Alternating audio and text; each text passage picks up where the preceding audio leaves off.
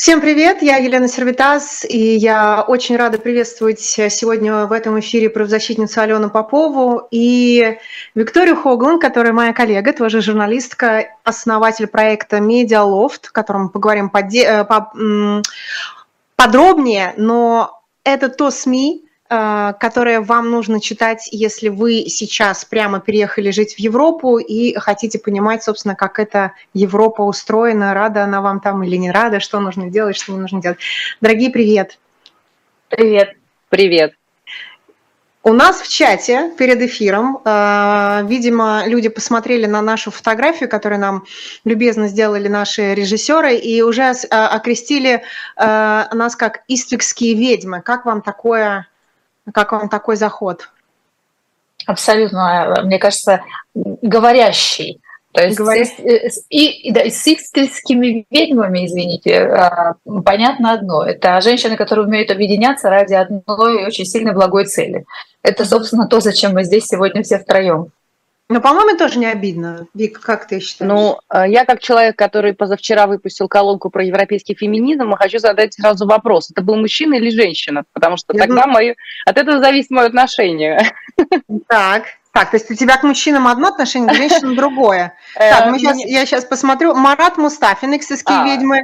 Так, э, «Красивые ведьмочки» Меркурий Тищев. Угу. Так что, по-моему, все это, это мужчины. Вот, так что, так что. Принято. Так. И, э, Росерпин. Окей. Нормально. Берем. Ну, смотрите, э, так как наши темы сегодня женщины и дети в основном, ну, конечно, мужчин мы тоже коснемся, потому что их как бы нельзя забыть. Я просто хочу вам э, зачитать несколько новостей, которые на этой неделе, вот буквально готовясь к эфиру, я, я прочитала и хочу вашу реакцию, просто на них понять. Например, в Российском банке данных о сиротах резко увеличилось число анкет. Среди них есть анкеты детей, которых насильно вывезли из Украины. 20 тысяч украинских детей, включая сирот, были насильно вывезены э, в Россию или на оккупированные территории. Я напомню, это данные э, Бюро Украины, Национального информационного бюро. Дальше, вот эту новость вы наверняка видели. В Архангельской области допросили детей 9 и 10 лет по делу их матери, юриста Лидии Прудковской, обвиняемой в дискредитации российской армии. При этом, помните, детям даже сказали, что, в принципе, вы можете не отвечать на вопросы, сошлитесь э, на 51-ю статью Конституции, никто не обязан свидетельствовать против себя самого, своего супруга или близких родственников. Дети 9 и 10 лет. Дальше. А, была новость о том, что 39-летний житель Карельского села на глазах у детей а, был зарезан рецидивистами, один из которых только вернулся из Вагнера. Так? Дальше новость. А, это все новости этой недели. Российским школьникам будут показывать пропагандистские ролики о войне в Украине в рамках уроков истории это мы все как бы проходили. А, и вы, наверное, видели еще новость о том, что э, в котельниках в Подмосковье тренер по боксу, это было видео прям, избивал 12-летнего ребенка, сославшись на то, что он, э, якобы ребенок, ему угрожал ножом. Вот у меня, естественно, первый вопрос к вам обеим. А, Вика, тебе как журналисту, Алена, тебе как юристу. Откуда такой уровень насилия в России и в мире, собственно, возможно?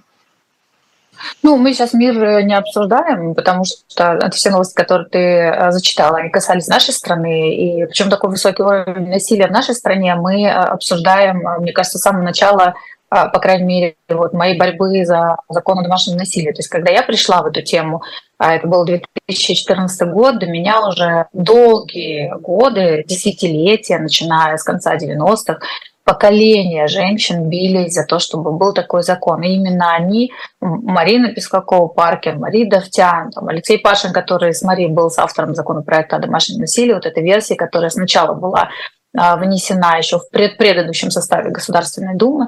А, и вот все люди, там, женщины, мужчины, которые били за закон, а, когда я начала хотя бы просто разбираться, что вообще в России с домашним насилием и с насилием, в принципе, они мне отвечали, вот тут тоже а, задаемся таким вопросом. Значит, первое – это культурная история, потому что ну, мы давно уже рассказывали, и это есть в нашей литературе. Например, ты открываешь «Тихий дон», вот ты видишь этот, эм, этот момент, когда значит, Аксинья стоит и ждет возвращения своего мужа, и он открывает дверь, и она ему говорит «бей, Степан», да, и дальше э, вот как он ее бьет ногами в живот, берет э, предметы, вытаскивает ее, значит, во дворах дома, избивает ее там и так далее.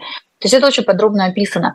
И вроде как казалось, что это наша культурная норма. А я очень много спрашивала, когда моя бабушка была жива, было ли это культурной нормой в Советском Союзе, потому что все-таки Советский Союз э, хотя бы на бумаге декларировал, понятно, что только на бумаге, декларировал, что женщины и мужчины равны, и поэтому ну, понятно почему, то есть нужны, нужны были равные единицы труда. В общем, короче, что насилие недопустимо, потому что, еще раз повторяю, э, мотив Советского Союза был нужны равные единицы труда. То есть, что женщину избивать, она должна у станка стоять, и она должна быть э, здоровая, чтобы стоять у станка. Я думаю, что такая мотивация основная была у этих великих советских деятелей в, кавычки, в кавычках. Поэтому я спрашивала бабушки, бабушка, э, моя советская феминистка, она говорила, что а, и она, собственно, была инженером, и достаточно известным инженером в Советском Союзе, она говорила, что э, у нас были женсоветы, и если что-то происходило, то э, ты приходила и говорила, что у меня есть домашнее насилие, дальше вот публичная порка,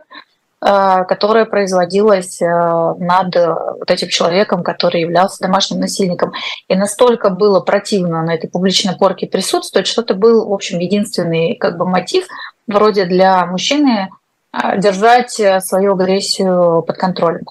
Но это все не отвечает на самом деле на вопрос, откуда у нас столько насилия. Когда ты смотришь кадры с войны, когда ты смотришь сейчас когда возвращаются люди с войны, ты слушаешь истории пострадавших, поскольку пострадавших много и насилие растет, ты э, не понимаешь, вот откуда эта вообще жестокость берется. Я считаю, что она берется а, от того, что мы росли и мы живем в ситуации, когда насилие а, государства такое всеобъемлющее, что кулак государства – это кулак в семье то мы живем с ощущением, что мы не можем на это повлиять, а потому единственный ответ на насилие – это самим быть насильниками.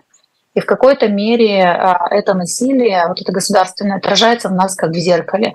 Я не знаю, не могу обобщать, что в нас, вот в нас вообще во всех, кто сейчас а, слушает этот эфир, но, например, во мне точно есть огромное а, количество насилия.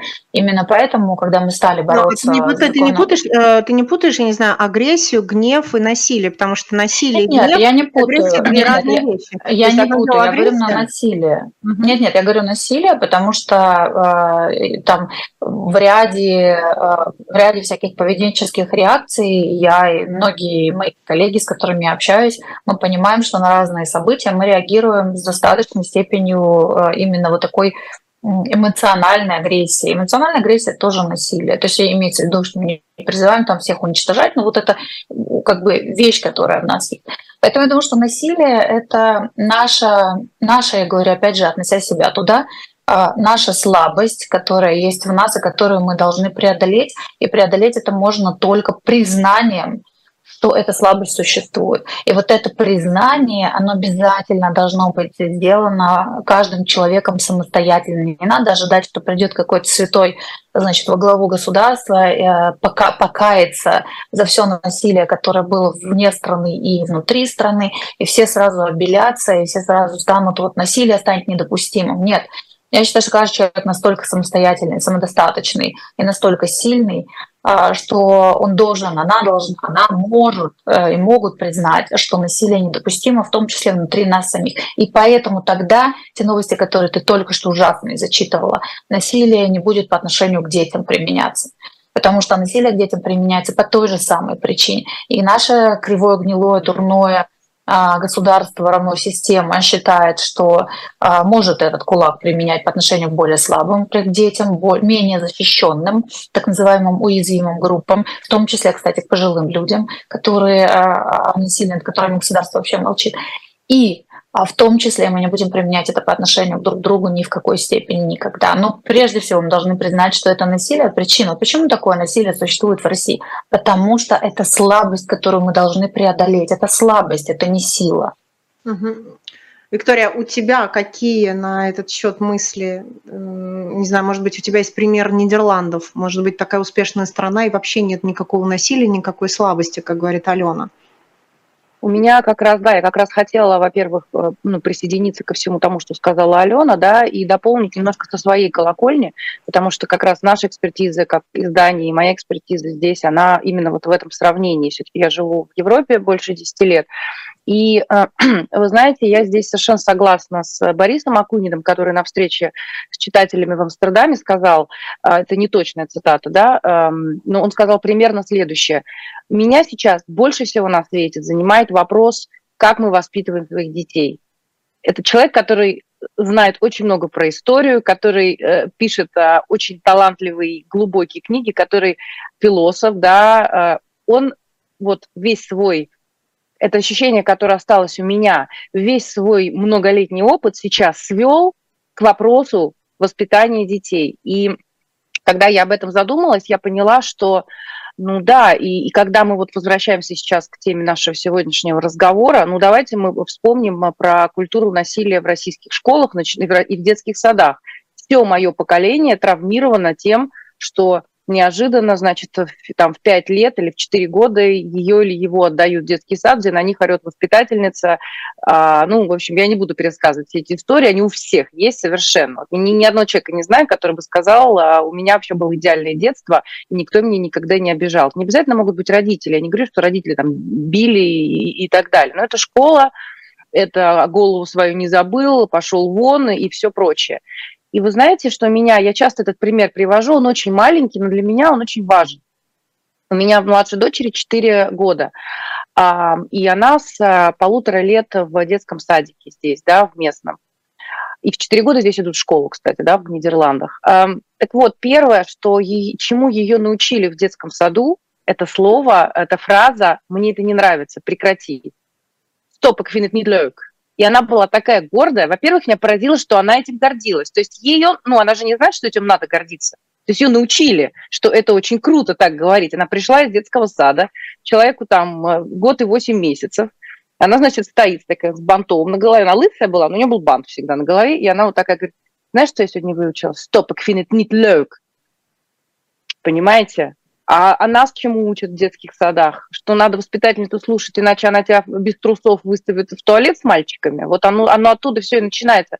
И второе, что я хотела сказать, ну, собственно, следствие моей, моей первой, моего первого аргумента – у меня ощущение, но опять же, вы, вы меня, пожалуйста, поправляйте, потому что я все время говорю вот отсюда, да, я очень боюсь всегда залезать на территорию. Э, Мы там, все отсюда говорим, к сожалению. Да, но... да, да, но вот у меня ощущение, знаете, какое, что все, что делают правозащитники, все, что делает Алена, ее коллеги, это каждый раз, вот мы эту систему создаем с детства, мы ее построили, женщина должна терпеть, надо быть покорной и так далее, а потом мы это все ломаем. То есть Алена занимается тем, что она ломает эти все стереотипы и заставляет людей а, выучить а, аргумент, что так нельзя, со мной так нельзя, это неправильно.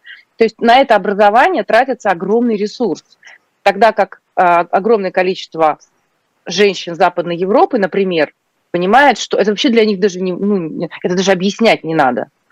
Вот в этом большая разница. Это все идет ну, с яслей на самом mm. деле. И потом мы, мы, мы должны это все ломать, чтобы на, на, на этом а, построить аргумент, а почему нужен закон о домашнем насилии, например.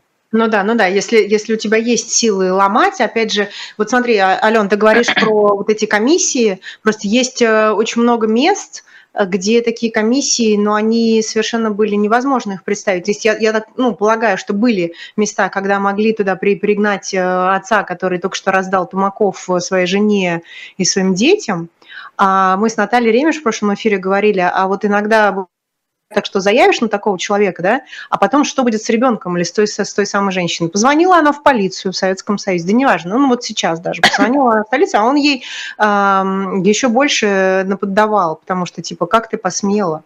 Как ты посмела? Это, знаешь, такая вот странная связь уродливая между там, человеком и государством, который понимает, что государство над ним издевается и пожирает его, но тем самым он, он, но он почему-то это уродство поддерживает.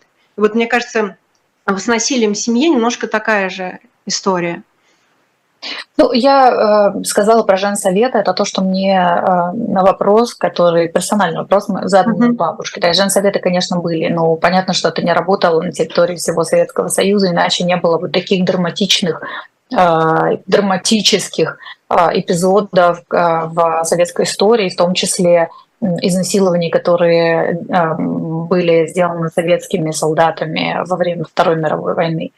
Да, ну то есть понятно, что насилие, насилие оно было, оно э, распространялось очень активно, оно также являлось скрепой государства, но, опять же, это вопрос, который задавала своей бабушке, потому что моя бабушка, вплоть до вот э, своей смерти в 93 года, она была очень рьяной сторонникой борьбы с насилием и сторонницы. И я все время спрашивала, бабуль, за этим ну, какая-то стоит персональная история или нет, ты мне расскажи, мало ли, может, мне надо знать, может, почему, например, я стала заниматься, да, то есть я стала заниматься из-за своей подруги, но я думаю, может быть, ну, меня это так трогает, потому что это просто как-то передалось мне, что я что-то услышала внутри своей семьи когда-то, и мне это надо знать.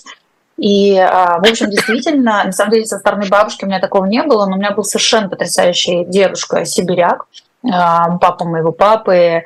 Просто я его помню как человека, ну, к сожалению, умер, когда была маленькая, я его помню как человека, который а, был моим защитником и всегда стоял за мои интересы. Но я пишу книгу про историю нашей семьи, и имеется в виду не наши я, мама, папа, а вот все наши родственники, там несколько поколений а, назад, в том числе, конечно, до советский период и советский период. Так вот, мой дедушка Сибиряк, он бил детей. А, он бил детей очень сильно. А, твоего отца? Считал, бил твоего отца? Не только моего папу, пять детей. А, и он считал, что телесные наказания должны приводить к тому, что ребенок возьмется за ум. И, например, папины сестры очень боялись быть наказанными, и э, в семье как бы именно телесно. И в семье считалось, что вот надо сделать все, что угодно, вот э, только, соответственно, дедушку э, не раздражать. И поэтому дети, получив плохую оценку в школе, они не хотели возвращаться домой, кругами ходили около дома, зная, что, например, только моя бабушка, это был единственный человек в семье, кого дед никогда не трогал. А, и моя бабушка имела э, вот такое, она была учителем сельской школы, потом завучем сельской школы в сибирской глуши, в сибирской деревне. И э, моя бабушка, как, как папа мне рассказывает, и как э, мне рассказывали, пока были живы, там куча, куча нашей родни уже очень пожилой, что бабушка просто имела настолько сильная, сильную выдержку, сильное вот это ощущение, что насилие недопустимо, что она просто как скала вставала, и когда она это делала, то насилие не происходило. Дело в том, что бабушки не было 24 на 7 дома, поскольку она работала. Вот, но это я к чему? То есть, несмотря на это, вот тоже, э, как мы относимся к насилию, вот откуда оно идет. Даже вот моей персональной семьи, я деда помню, когда я была маленькая, совершенно как а, веселого, потрясающего, классного, такого сильного защитника, именно защитника. Представить себе, что дедушка возьмет там меня ударит по попе или что-то что там сделает, или вообще даже накричит на меня, было вообще невозможно.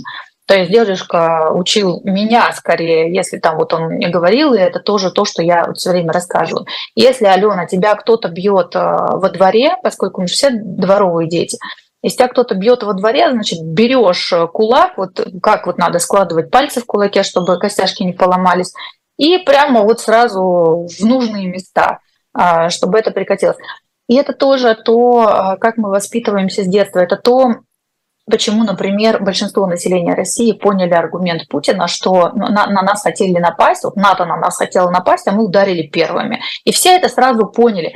И э, спрашивается, о чем мы это все поняли, кто на нас хотел напасть. А мы это поняли потому что, я имею в виду, мы, не, не, не все мы, вот все сто процентов, но коллективно а, много людей в нашей стране это поняли, именно так, как пропаганда хотела, чтобы это было а, вот прочувствовано, именно потому что мы так воспитаны. Если ты растешь во дворе, то есть в наше поколение и а, перед нами, за нами нет, поэтому государство боится молодежи, да, а вот перед нами поколение мы, мы воспитаны.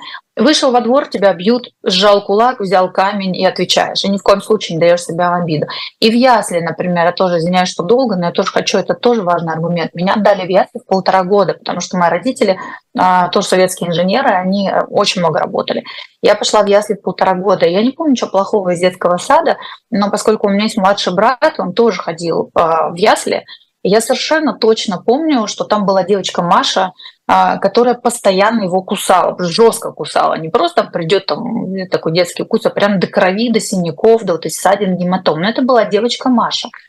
И э, меня все время звали, поскольку я была старшая, есть старшая сестра, меня звали все время из моей группы, что вот Алена опять твой брат там ревет, буянит, протестует, значит, э, иди с ним поговори. Я спускалась, я все время видела вот эти как бы э, на его теле эти отметины, но это была девочка Маша. И мы спрашивали у родителей, что делать, если это девочка Маша? Да, вот если это мальчик пошел покусал, ты ему раз мордешник. А если это девочка Маша, то есть можешь ли ты э, отвечать Маше? И я помню, у нас был семейный совет, поскольку родители относились к нам в любом возрасте как к взрослым, и как к равным у нас не было никогда сюсю-пусю вот этого всего. То есть э, родители говорили, значит, если это девочка Маша, ни в коем случае, никогда в жизни ты не применяешь к ней силу, если ты мальчик.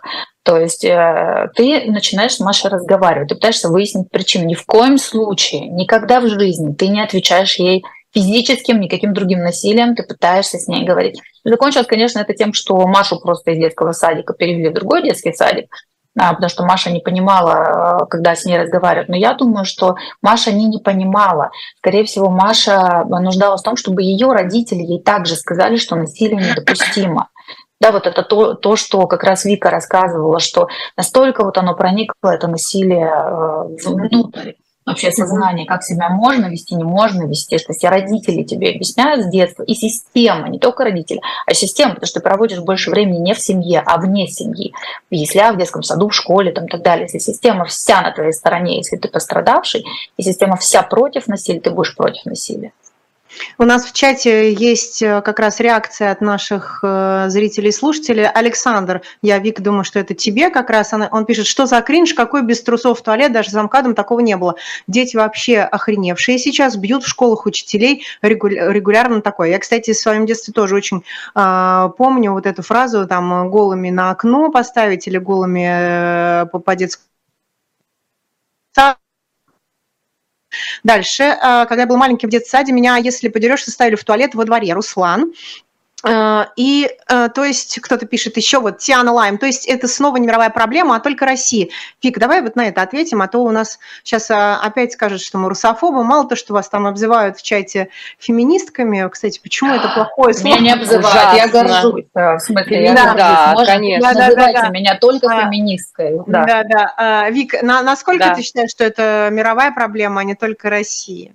А то, ну, ну, но мы говорим о насилии или о насилии в детстве. Конечно, вот мы когда, если говорить в принципе о проблеме насилия, домашнего насилия, мы когда публикуем в медиалофт материалы о домашнем насилии в разных странах, мы постоянно ставим дисклеймер, потому что я знаю, что немедленно начнется пространство для провокаций, да, о том, что ну, насилие вообще, оно э, существует в любой стране, потому что э, у вас, видимо, нельзя произносить бранные слова в эфире, я предполагаю, потому что вы очень приличные люди, поэтому я не буду произносить очень плохих слов, но, Можно попробовать. Так, Почему да? нет? Ну, э, да. давайте я так скажу мягко, э, на мой взгляд. Мудаки есть э, в, в любой стране, и ужасные, жестокие, кошмарные люди, наверное, может быть, даже в, при, при, Алена здесь мне, наверное, Э, лучше знает, чем я, а, в плане цифр, да, конечно, в каждой стране э, могут встретиться э, люди, которые, для которых нормальным является бить свою жену. Дело не в этом. Дело в том, как система на это реагирует, и как система на это отвечает, и какую защиту, и какие механизмы система может предложить. Вот и все. Что касается вопрос, что касается аргумента про охреневших детей в школах, давайте мы не будем путать а, теплое с мягким во-первых, одно дело это советское, постсоветское детство, к которому мы сейчас апеллируем, да, и действительно, ну, вот, если мы сейчас в чате устроим опрос, мы просто два часа будем говорить только про детские травмы, клянусь вам. Вот вообще. Ну да, кстати, не... если, если у кого-то есть э, такие же истории, похожие, как у нас, я буду признательна, если вы напишите, потому что нас там тоже пишет Лана Фо, слушаю впечатление, что я в раю жила, где они росли. Вот я просто завидую таким э, ну, комментариям. Если у кого-то есть э, такие такие травмирующие истории из детства, из детского сада, из школы, пожалуйста, закидывайте нам в чат, я обязательно их про прочитаю. Да, коллеги, и э, понятно, что мы здесь собрались не для того, чтобы доказать, что все в детстве, всех в детстве в детских садах били, но то, что это было много историй эмоционального унижения, а, когда, опять же, еще раз, да, у нас постоянно путается а, вообще понятие абьюза, оно супер размыто, то есть кажется, что если, значит, тебя тумаками не награждали э, в детстве, то тебя и не абьюзили, а если воспитательница тебе говорила, а, если ты там не знаешь, что нельзя, куча историй, что нельзя было в туалет выйти во время детского тихого часа, например. Ну, мне мои подруги рассказывали такие страшные вещи. Возвращаясь к вопросу про аргументу про охреневших детей в школах. Так подождите, это сейчас у нас дети охреневшие в школах, потому что позиция учителей, и это опять насилие, настолько а, а, снижена вообще в плане там, социального статуса, в плане идей. Все знают, что учитель в школе будет меньше, скорее всего, зарабатывать, чем там мама, которая, я не знаю, э, у нее там какой-то там небольшой бизнес, или которая, например, бизнес занимается... в Инстаграме. Да, ну или там, не знаю, маникюр делает, да, прекрасная профессия, уважаю. Но э, мы настолько забили наших учителей а, э, в плане именно вот восприятия, что да, действительно сейчас у нас дети очень часто ведут себя вот именно так. Но это не, не значит, что в детском саду 30 лет назад а, в постсоветское время или в советское время все было прямо идеально. На самом деле у нас культура насилия, я, никто меня в этом не переубедит, культура насилия насаждается в нашей стране с, с детства. Даже пеленание, извините. Но мне кажется, Придумал... вот я хотела сказать, даже с роддома, то, то да. как, как пеленали советские Ой, детей. Да. Некоторых... А, подождите, можно я прокомментирую вот этот, да. скажу, значит, э, не знаю, я, я росла в раю, значит, отвечу, на это девушка, да, написала, женщина, отвечу ей, я росла в раю, значит, я вот, я росла, я, Алена, росла в раю, несмотря на все происходящее, у меня великолепные впечатления о моих яслях, о, о детском садике, о моих школах. Значит, ну, я сразу скажу, что я человек, который подвергалась травле во всех школах, где я была, во всех школах. Э, школьная травля – это та тема, которая касается меня лично. И это знают все люди, которые со мной были в школе, это знают мои родители, это знают а что, что, что, что, что тебе, что тебе предъявляли, Ален? Это реально было как фильм «Чучело». Это реально было как фильм «Чучело». Нет, ну мне э, предъявляли... Это хороший, кстати, вопрос, потому что я никогда не пыталась уже в взрослом состоянии найти своих одноклассников и их спросить. Я знаю, что ряд моих одноклассников смотрели ряд моих интервью, и э, они мне пытались объяснить, что нет, Алена, это вот ты так это воспринимала, но это не было травлей но э, мне клали какашки в портфель, обмазывали мой портфель мочой, а, меня утирали руки, шли эти руки мыть. Мои подруги лучшие, с которыми до сих пор дружим, и которые нежно просто люблю, ей говорили, что ты вообще дружишь э, вот с ней, э, и там против нее весь класс. Действительно были ситуации, когда против меня был а, весь класс, и это было очень тяжело, потому что когда против тебя все, это очень тяжело. Я росла в такой обстановке очень долго, и и не могла никак понять, почему не реагирует, блин, ни одна школа, что, ну, почему школа-то не может...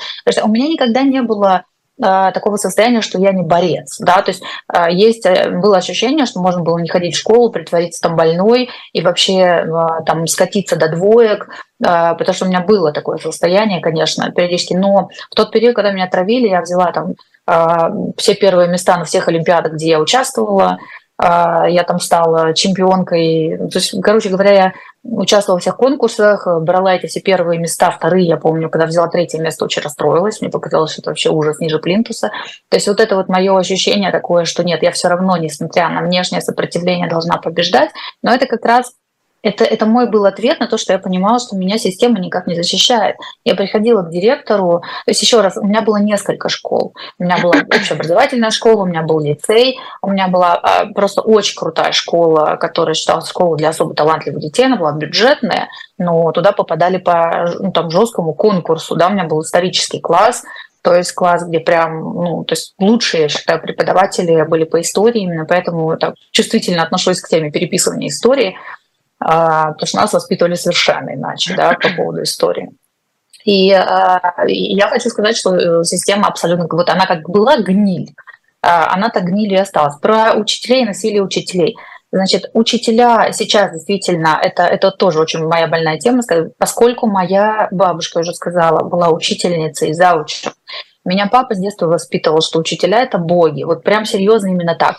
А мне папа рассказывал, что когда он осознал, что учитель вообще может ходить в туалет, у папы случился когнитивный диссонанс. Потому что человек, который передает знания, это знание, это высшая ценность нашей, э, вообще в нашей жизни, стремление к знаниям, развитие, получение информации, правильная ее передача этой информации.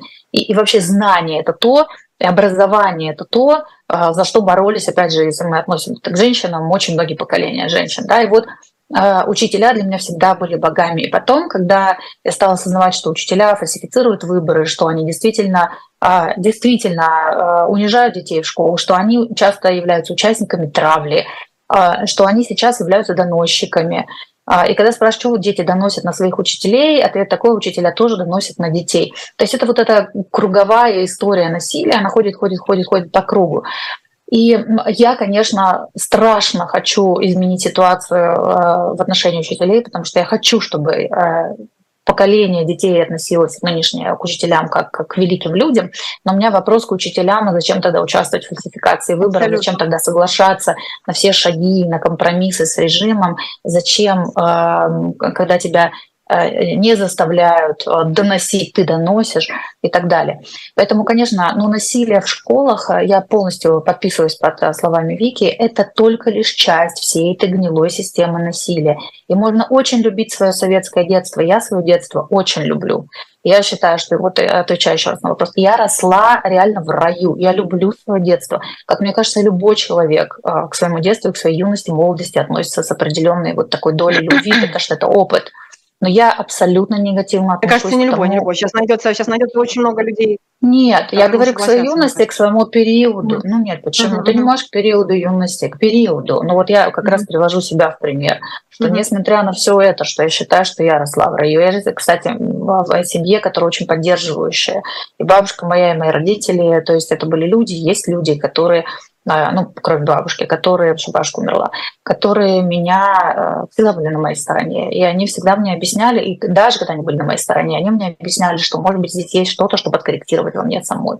Но так или иначе, я хочу сказать, что насилие — это то, что еще раз нужно всем осознать. И комментарий, что я росла в раю, совершенно не означает, что вы не можете осознавать насилие, которое есть вокруг. Оно есть, оно было, с ним нужно бороться. Почему с ним нужно бороться? Потому что нельзя к нему реально относиться. У нас Можно в чате... Я...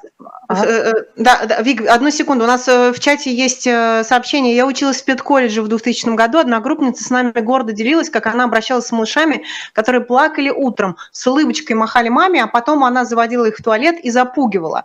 Алена, к тебе есть от Марата Мустафина. Алена же красивая и умная, за что ее травить? Ну, конечно, травят, травят только глупых и некрасивых, но это тоже как бы странная история. И вот последнее как раз, и потом, Вик, я тебе отдаю эм, микрофон. Э, Горлинка нам пишет, травмированные люди должны прорабатывать свои проблемы со специалистами-психологами, а не сами выступать в качестве, э, в качестве специалистов. Но на секунду просто Алена юрист и правозащитница, а Виктория журналист, поэтому ну, все-таки доза экспертизы... Я хочу, я хочу, нет, я хочу на это ответить. Действительно, я согласна, когда ты травмируешь ты не можешь, пока ты не проработал собственную травму, ты не можешь выступать никаким экспертом. Я хочу сказать, что здесь очень хороший вопрос, и об этом нужно поговорить. Потому что когда мы занялись проблемой школьной травли, а это было, если я не ошибаюсь, там, в 2015 году, а, я записывала видео, я клянусь, девочки, вам, а я записывала видео 20 раз, что для меня очень нетипично, потому что я обычно включаю камеру, спокойно наговариваю любую проблему. То я записывала 20 раз, потому что в середине видео я начинала спотыкаться, просто я вспоминала те эпизоды, о которых я хочу рассказать, и мне становилось... И я тогда сказала, что хорошо, мы, ну, мы все равно должны записать видео, потому что это очень нужно, персональные истории очень важны, и тогда в нашем проекте а, вместе против травли участвовали дети, дети, которых травили в школах. Они записывали видео, они рассказывали свои собственные истории. Это было очень сильно. Дети 13-15 а, лет, которые рассказывали, какой опыт они проходят в моменте или проходили. И очень нужно было тоже, как, как, как человек взрослый, свою историю открыть, потому что дети тебе доверяют, только если ты честно рассказываешь, почему тебя это касается. И вот после этого, после того, как я поняла, что у меня есть эта травма, что я не смогу а, никак как работать с темой школьной травмы, пока я травлю, пока я эту травму не проработаю, я, конечно, пошла к психологу. И, конечно, я Алена пропадает. Твой звук. Психологом. И я полностью согласна. Не может быть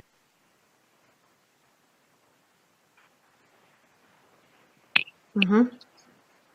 Нормально? Слышно? Да, да, да, да. Ты пошла к психологу, проработала, и дальше э, про, пропал связь. Да, я, я, я хочу сказать, что я поддерживаю эту мысль, что человек mm-hmm. с непроработанной травмой, он, конечно, это, это не тот человек, который может давать советы, потому что он находится в уязвимом положении. Да? Сначала нужно себя, как Мюнхгаузен, из болота за волосы вытащить, потому что это очень важно. Вообще психологическая э, защита самого себя – это очень важно, самой себя. И поэтому, конечно, когда мы говорим о насилии, почему я говорю, от каждого зависит, от каждой зависит. Потому что прежде всего нужно спросить себя, вот если меня это касается, вот есть что-то во мне, что болит, что вот ноет, что нужно починить. И если в тебе есть что починить, это нужно починить. Это очень важно, чинить в себе. И поэтому, да, э, вот сейчас, например, о школьной травле я могу говорить спокойно. Да, я не могла говорить об этом так спокойно, как сейчас. Угу. Вика, да, коллеги. Коглан, хотела... главный редактор э, Медилофт. Спасибо.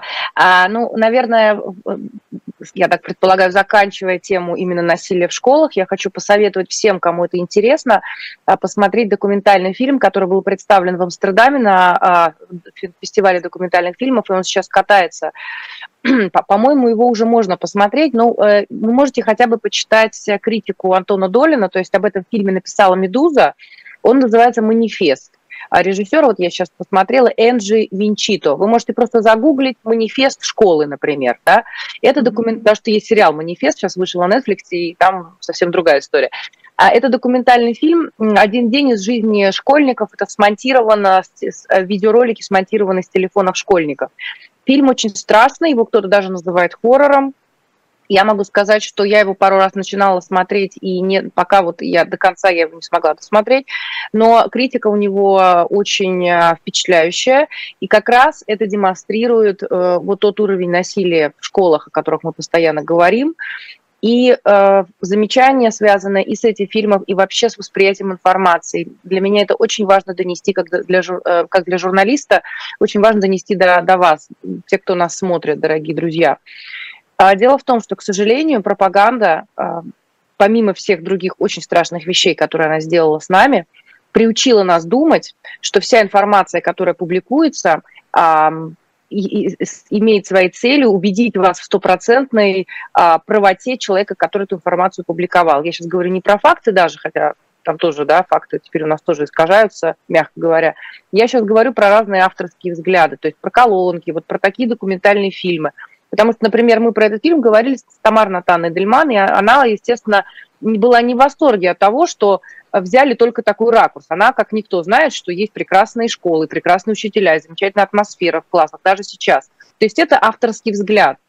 Я просто прошу всех, кто смотрит на это, на подобные вещи, да, вот на такие авторские, или читает авторские колонки, вы, пожалуйста, помните, что цель – это не то, что э, вы должны полностью прошиться, убедиться и сказать, вообще подписываюсь сто процентов. Цель – это при, привлечь внимание к вопросу, к проблеме и открыть дискуссию. И сказать, например, а, мне кажется, совершенно прекрасно, если, например, человек такой, как Тамар Натана, посмотрев этот фильм, выступит и скажет, нет, давайте я вам расскажу другие вещи, прекрасные вещи, светлые вещи. Да? Поэтому вот сейчас, к сожалению, я это постоянно вижу, когда мы публикуем наши материалы – мы теперь все, мы, я подразумеваю, все читатели, подозреваем, что каждый материал у нас, у него есть такая цель, вот прям вот нам навязать. Да ничего подобного. Это просто либо изложение фактов, либо изложение авторского взгляда. И вы просто задумайтесь, просто включите голову, поищите информацию, а, спросите друзей, и у вас составится собственное мнение. И наша цель как журналистов помочь вам в этом. Еще одна тема, которую у нас как раз 15 э, минут до конца эфира, и ей э, конец посвятим. Но перед этим я прорекламирую одну вещь. У нас на shop на shop.diletant.media можно купить новую майку, э, которую нарисовала картинку на этой майке. У меня, кстати, моя дочь Соломея, младшая, пятилетняя, попросила, когда я смотрела эту картинку перед рекламой, которую мне коллеги послали, там нарисован такой котейка усатый, э, черная майка, я не знаю, смогут ли наши коллеги вывести это к нам в эфир на, на, на экран. э, и у него написано «Приношу счастье». Она увидела, говорит, мне срочно распечатай, я буду это рисовать, и как-то она ей очень понравилась. Обязательно идите, футболка черная, на ней котейка, приносит счастье, 3000 рублей, shop.diletant.media, поддержите «Живой гвоздь» моих коллег для того, чтобы эфиры по утрам, по вечерам также громко для вас э, звучали. Ну, а тема, которой, собственно, я хочу посвятить конец нашего часа, это э, как помогать э, жертвам домашнего насилия в эмиграции, потому что после 24 февраля, после э, начала военной агрессии, войны в Украине, э, ту агрессию, которую э, завязала Россия, очень многие люди были вынуждены покинуть свои дома, э, обосноваться в каких-то местах. Алена неоднократно говорила, самые уязвимые социальные, ну, скажем так, э, элементы, единицы – это всегда женщины и дети – бегут всегда женщины и дети, и я не знаю, там бегут, например, если с кем-то кому-то удалось убежать вместе с главой семьи, и вот такая ситуация, представляем. Неважно, Украина, Белоруссия, Россия, Человек приезжает там в Грузию, в Армению или в Азербайджан. У вас и до э, этого бегства были не очень хорошие отношения. Тут вы оказываетесь в стране, в которой вы не говорите на языке, у вас нет документов, э, у вас нет никаких прав, и вы еще больше подвергаетесь этому насилию со стороны там, своего компаньона, мужа, я не знаю, там, э, отца и так далее. Что делать в этой ситуации? Куда бежать? И, собственно, может быть, как раз я вам отдам по, давайте по, по две минуты каждый, чтобы представить проект, и дальше будем смотреть, будут ли у нас э, вопросы. Э, давай, Ален, ты начинай, и дальше Вика подхватит нас. Ну, я, во-первых, хочу сказать, что тут э, нам-то нам -то отдавать, то есть мы все втроем пришли к выводу, зная истории, которые нас окружают, что это не только когда бежали, это еще когда релацировали, например, папу или там действительно партнера, а женщина в этой семье не может работать, и вот он ее начинает сначала деньгами шантажировать, а потом уже понимает, что может спокойно применять насилие. И действительно незнание законов, незнание, боязнь того, что тебя могут выслать обратно, или тебя вообще могут куда-то выслать, или тебя могут арестовать, и тебя могут наказать, это у нас держится в голове а, практически у всех что нельзя никуда обращаться, потому что мы знаем, что наша система гниль, и таким образом никуда не обращаемся. И также а, большинство русскоговорящих людей, да, людей, которые проживали вот, это, вот гнили вот этой системы. И поэтому, когда вот мы а, с вами начали обсуждать, что да, такая проблема есть, родился проект Яна. Значит, Яна, мне очень нравится эта идея. Спасибо огромное за эту идею, авторке этой идеи. Значит, Яна — это сокращение первых букв «You're not alone», то есть ты не одна на английском языке.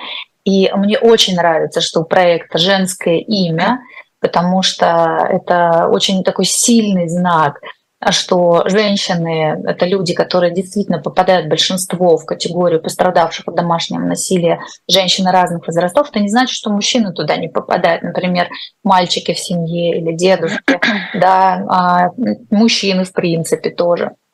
2% пострадавших от домашнего насилия, 2 до 5% пострадавших от домашнего насилия мужчины. Вот так или иначе, Яна мне очень нравится. В чем смысл? Как мы с вами обсуждали, самое главное и первое, что должен знать каждый человек, когда а, она, он сталкивается с домашним насилием, это то, какие первые пять шагов нужно предпринять. Чтобы их предпринять, э, мы задавали вот друг другу, нам с вами, экспертам, вопросы. Есть ли у нас юристы, которые ответят нам, а, что делают законы в разных странах по защите пострадавших от домашнего насилия, если эти пострадавшие в эмиграции, если у них нет документов, если они не говорят на языке, если они находятся в непонятном статусе, если они вообще боятся даже ездить на общественном транспорте, мало ли что там может случиться, если их заметят. Ну, то есть много всяких разных вопросов. Если у нас психологи, которые могут как-то с этим а, работать, да, например, если эти психологи находятся дистанционно, а пострадавшие русскоговорящие. И если у нас волонтеры, волонтерки, которые могут приходить на помощь в тех странах, где а, случилось, произошло домашнее насилие, если у нас э, шелтер или укрытие, убежище, куда ты можешь э, вот прийти, прибежать, приехать, если с тобой случилось домашнее насилие. И что делать дальше? И дальше, даже если вы помните, я очень хочу, чтобы это состоялось, мы пока на самой начальной стадии проекта, я очень хочу, чтобы это состоялось, а, чтобы мы а, не только помогали людям выходить из этой ситуации, но еще и предлагали или стали такой площадкой возможностей. Да? Например, вот если женщина хочет устроиться на работу, что вот есть работа в разных странах, работа легальная, а, и, соответственно, что она может зарабатывать деньги, которые необходимы ей для того, чтобы поддерживать тот уровень жизни, который она хочет, чтобы у нее был. Здесь, здесь, э, мне кажется, важно сказать, значит, Яна — это набор инструкций и а, набор всех механизмов а, помощи и взаимопомощи, которые у нас есть сейчас. Поэтому, если нас кто-то слушает и появятся какие-то идеи, что еще можно сделать, что было бы интересно осветить, а, как это можно было бы преподнести, добро пожаловать, мы очень были бы рады. Значит, как мы это себе видим? Короткие карточки, короткие инструкции, бесплатная юридическая помощь, бесплатная психологическая помощь, а также реальные истории реальных людей. И это очень важно, потому что я и Вика, и ты а, а, Лёль, мы собирали все время эти истории, мы понимаем, что у нас а, колоссальное количество знакомых, не просто людей, которые вот нам написали, а в том числе наших знакомых, которых мы долго знали, столкнулись с насилием, а попали в ситуацию, я не знаю, что делать. Что говорить о тех людях, которые уехали, например, из регионов или из областей, или из стран, где насилие также считается нормой или близким к норме, и они также не понимают, как себя вести. Поэтому э, вот эти гиды мы выбрали несколько стран, и сейчас работаем над этими странами. Думаю, Вика сейчас про это расскажет. Э, и, соответственно, наша, наша самая главная задача — это расширять э, вот эти гиды. И поэтому, если вы проживаете сейчас не в России, в любой стране, и вы готовы нам помочь разобраться, что делать в этой стране, или вы юристка, или вы псих, психологиня-психолог, юрист, а, или вы просто волонтер-волонтерка, нам очень нужна эта информация, потому что мы хотим, чтобы она максимально широко распространилась а, внутри вот всех сообществ. Угу. Виктория, тебе э, слово по поводу Яны. Кстати, если, чтобы быстро найти, э, для начала набирайте медиалофт Яна, You are not alone. А, и дальше там будут уже форумы. Э, кроме того, будет э, скоро, Ален, в конце, может быть, скажем а, адрес лендинга. Но а давай расскажем, что, что, что за гайды, о чем там речь, и, может быть, какой-то да. пример из Нидерландов. Да, я скажу два слова все-таки, что такое медиалофт, потому что будет понятно, почему нам так важно участвовать в этом замечательном проекте. Я хочу поблагодарить вас, коллеги, за то, что мы можем а, вообще делать вместе с вами такое важное дело. Медиалофт – это издание, которое я возглавляю, это СМИ для тех, кто живет в Европе уже, да. А, нам уже три года, поэтому мы начинали в вегетарианские времена, а, и уже тогда нам казалось очень важно просто рассказывать, как здесь вообще все устроено, какие здесь нормы. И это могли быть и очень практичные вещи, вроде как какие, какие вопросы вам на собеседовании в западную компанию могут задать, да, например, или как а, здесь принято общаться с соседями. Здесь, я имею в виду, в странах Западной Европы, мы по странам делали разные эксплейнеры. И, конечно, большие глобальные важные вещи, вроде европейские ценности, толерантность, а, зачем проводятся гей-парады, а, что с эвтаназией в той или иной стране. То есть такие сложные, большие, зачастую табуированные темы мы тоже освещаем. Конечно, сейчас, учитывая повестку, учитывая интерес как бы это правильно сказать, э, людей, которые говорят от имени Российской Федерации, их интерес к Европе и к тому, что здесь происходит, мы, естественно, а, все время чувствуем возрастающий запрос на эту информацию, на правдивую информацию, стараемся тоже давать правдивый ответ, да, и получается, что мы все время возвращаемся к этим темам, в том числе, ну, вот сложным темам, да, там, ЛГБТ-темы, или вот, например, там, разбор про европейский феминизм, или разбор про те же прайды, да, для меня это очень важно, потому что а, например, там, теми же прайдами, ну, очень важно объяснить, а, зачем вообще они были придуманы, что это значит для сообщества. Этим занимается медиалог через тексты, через соцсети, какие-то короткие ролики и через документальные фильмы. Соответственно, тема домашнего насилия, она нас всегда, конечно же, очень интересовала, и мы писали разные гайды и разборы, рассказывали истории, старались показать, как в той или иной стране система реагирует на домашнее насилие. И э, я очень рада, что мы теперь можем э, эту экспертизу систематизировать с помощью экспертов различных и э, принести свой значимый вклад, я надеюсь, значимый вклад в проект Яна. Что касается самого, самих вот этих карточек, инструкций и так далее, да, вот как Алена правильно сказала, есть несколько частей в этом проекте. Получается, что есть информационная часть, которая в большей степени занимается медиалофт, э, потому что мы журналисты, мы умеем работать с информацией. Есть практическая часть, которая, э, в которой Алена прекрасно э, разбирается, ориентируется, то есть как уже потом помочь конкретно направить психологу, юристу, еще что-то. А, и уже дальше мы будем действительно стараться практическую часть растить, чтобы мы могли лучше помогать людям, которые к нам обратились. Что касается именно информационной части, действительно сейчас задача минимум, а, просто сам проект, он очень масштабный, да, надо понимать, и нельзя объять необъятное сразу там за две недели, поэтому сейчас мы начинаем со следующего. Нам важно а, по ряду европейских, а, не только европейских, извините, по ряду стран, в которых проживает приличное большое количество русскоязычных я прошу прощения у, у украинцев за то, что я говорю русскоязычно. Я знаю, что сейчас это слово не очень э, уже нейтрально звучит, но, скажем так, тех, кто сейчас, да, кто, кто читает, кто может читать, воспринимать информацию на русском языке, кто переехал в, в другую страну по той или иной причине, чтобы э, по э, ряду этих стран э, мы могли дать информацию четкую, лаконичную, конкретную, куда обращаться. Вот телефоны шелтеров вот э, бесплатная юридическая помощь, а, такие-то есть права. Если вы находитесь в стране нелегально, какая, какие ваши действия в этом случае? Вот образец заявления, который вы можете заполнить. Что говорить, если вы вообще не знаете языка? Может быть, есть одна фраза, как, например, когда в Нидерландах просят убежище, выходят в, аэропор- в аэропорт и говорят «азил». Вот люди приезжают с одним единственным словом «азил». Все, это ключевое слово, дальше система включает. А, и сейчас мы с, э, вот, с коллегами как раз э, финализируем эту форму карточек, потому что информации очень много, и очень важно ее правильно донести. Соответственно, у нас уже готовы по-моему, 8 стран, э, готова по ним информация, и нам сейчас надо сделать максимально читабельным, понятным, конкретным язык, ну и там какую-то информацию проверить.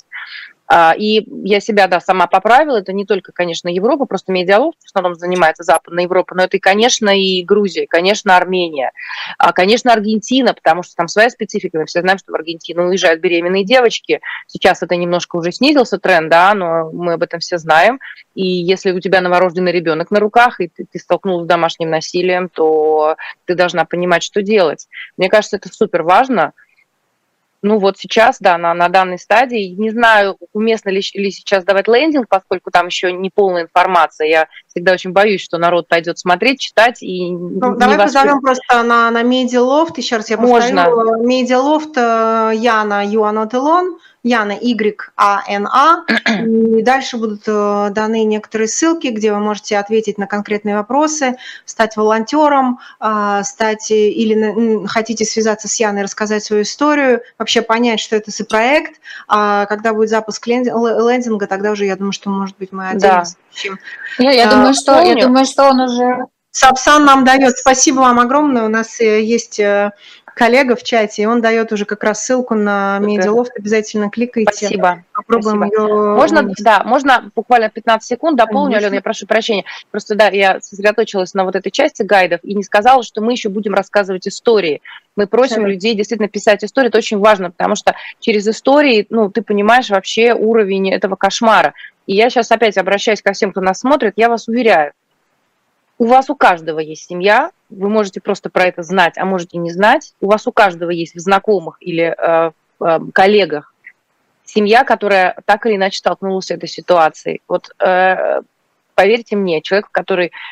Я просто один раз бросила клич в Инстаграме, попросив, сказав, что мы начинаем заниматься этим проектом, и даже не просила мне историю еще присылать. Мне просто мои друзья стали рассказывать такой ужас, который я вообще не видела на протяжении 15 лет в их семье, оказывается, что происходило.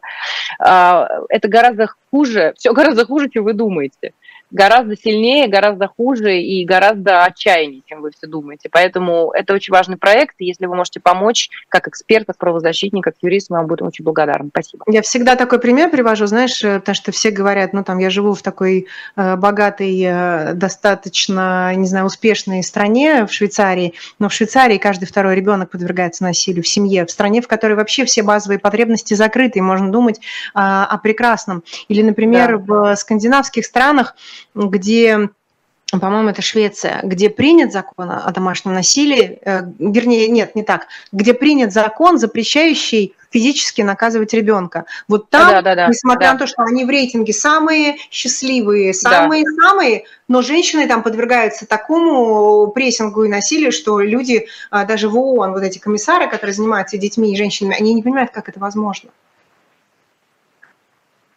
У нас остается минута до, до эфира. Э, я не знаю, Ален, давай, у тебя есть еще прям буквально 30 секунд. Да, я, я хотела на 30 секунд. Да, я хотела на 30 секунд сказать, что самая сильная, невероятная мощь, которую мы можем а, сейчас создать, чтобы противостоять всему этому мракобесию, это объединяться и а, действительно объединяться на очень благой теме. Тема борьбы с насилием – это самая благая тема, и, поверьте, очень важная для нашего общества, где бы это общество сейчас не проживало, в России или не в России. И поэтому, где бы вы сейчас не проживали, если вы столкнулись с насилием, вы должны знать, первое, вы не одни. Если вы проживаете за рубежом, Яна — это ваш проект, а, и мы очень-очень хотим, чтобы все объединились и чтобы все работали сообща. Это наша большая миссия. Поэтому я надеюсь, что именно эту миссию никакая гнилая система разрушить не сможет. Спасибо большое. У нас был вопрос в чате, какое слово произносит в Нидерландах? Произносит слово «азил». Так вы просите азил. Э, защиты и убежища. По-моему, в любой стране оно будет понятно. Говорили про то, что 13-летние больше всего подвергаются травле. Нет, это неправда. В пятилетнем возрасте тоже можно быть э, жертвой абьюза и харасмента в школе, и в четырехлетнем тоже. Э, такие случаи я видела в Швейцарии. Есть травля по имени и фамилии, об этом тоже в чате просили говорить. В общем, заходите на Медиалофт, Яна Юан not alone. Вообще для травли как бы не нужно иметь причины никакой, не потому что у вас там коричневые волосы, карие глаза или там вы блондинка, э, это повод для того, чтобы, ну вот так бывает, и с этим нужно бороться, как э, говорила только что Алена Попова, моя коллега, юрист и правозащитница, Виктория Хогланд, журналистка и основатель проекта Медиалофт, я Елена Сервитас. Э, увидимся в следующую субботу.